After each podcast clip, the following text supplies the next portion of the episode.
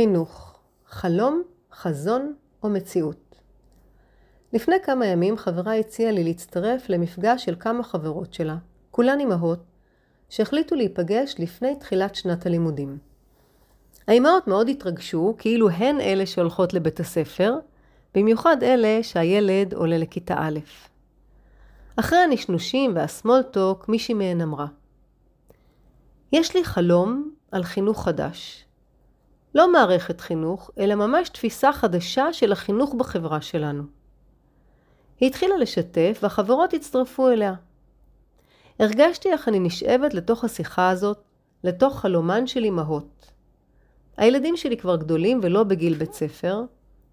הרגשתי שזכיתי להקשיב לחלום יפהפה ומעורר השראה.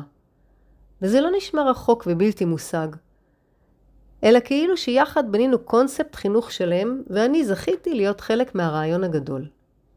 והנה אני כותבת ומספרת את חלומן של אמהות כפי שדיברו מתוך ליבן. דניאלה פתחה ואמרה, אני רוצה שאנחנו, כאמהות שדואגות לעתיד ילדינו, נראה בחלום שלנו חברה בה המושג חינוך יקבל צבע ואופי ייחודי ומשמעותי בחיי היום-יום. קודם כל מעניין אותי איזה אסוציאציה עולה לנו כשאומרים את המילה חינוך. בדרך כלל הדבר הראשון שעולה לנו בראש זה מסלול של גן ילדים, בית ספר ואולי גם אוניברסיטה. אז איך אנחנו רואות את החינוך העתידי? האם הוא שייך למקום בזמן? למוסד? לגיל? לא. החינוך בינינו הוא משהו אחר.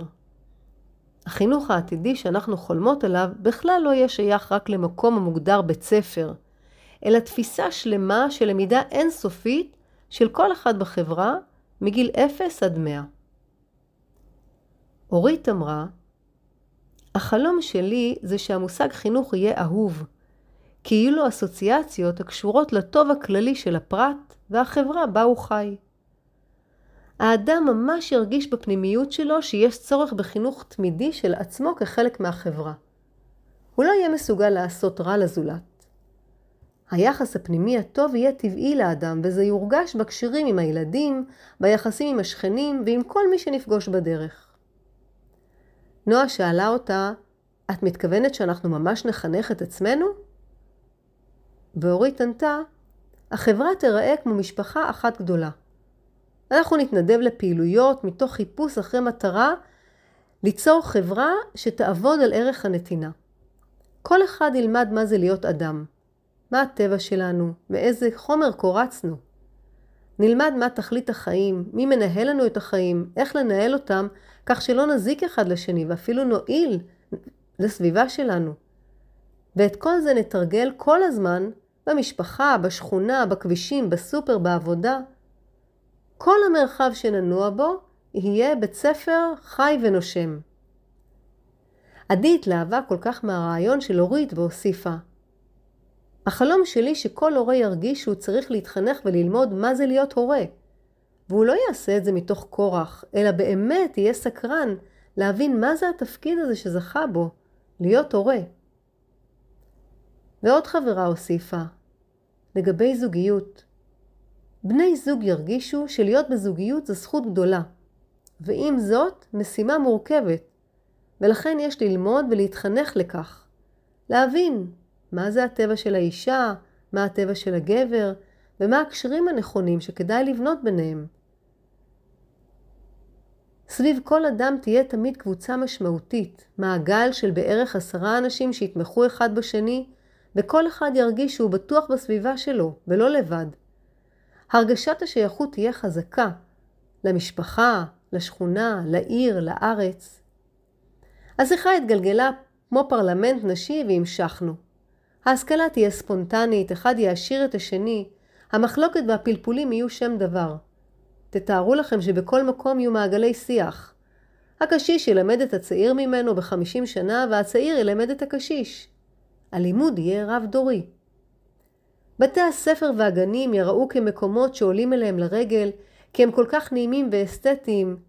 ילמדו שם צעירים, הורים, מבוגרים. הם יהפכו להיות עבורנו ממש משכן תרבות. והערך העיקרי יהיה אהבת הזולת.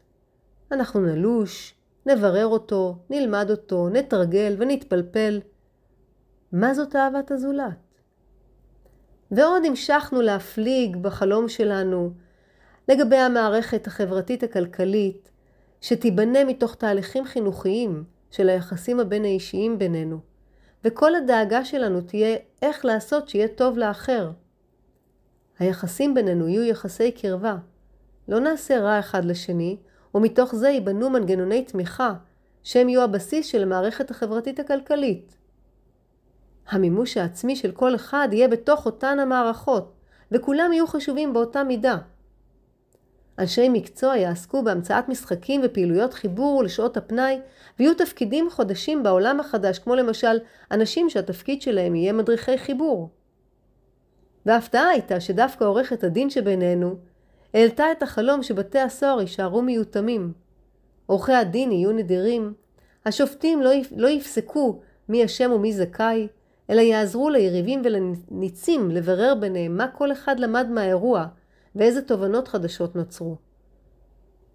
בית המשפט ייצור שיח מתקן והניצים יצאו מהבירורים קרובים יותר. השופטים עצמם יהיו בעלי אוריינטציה חיוכית. חינוכית.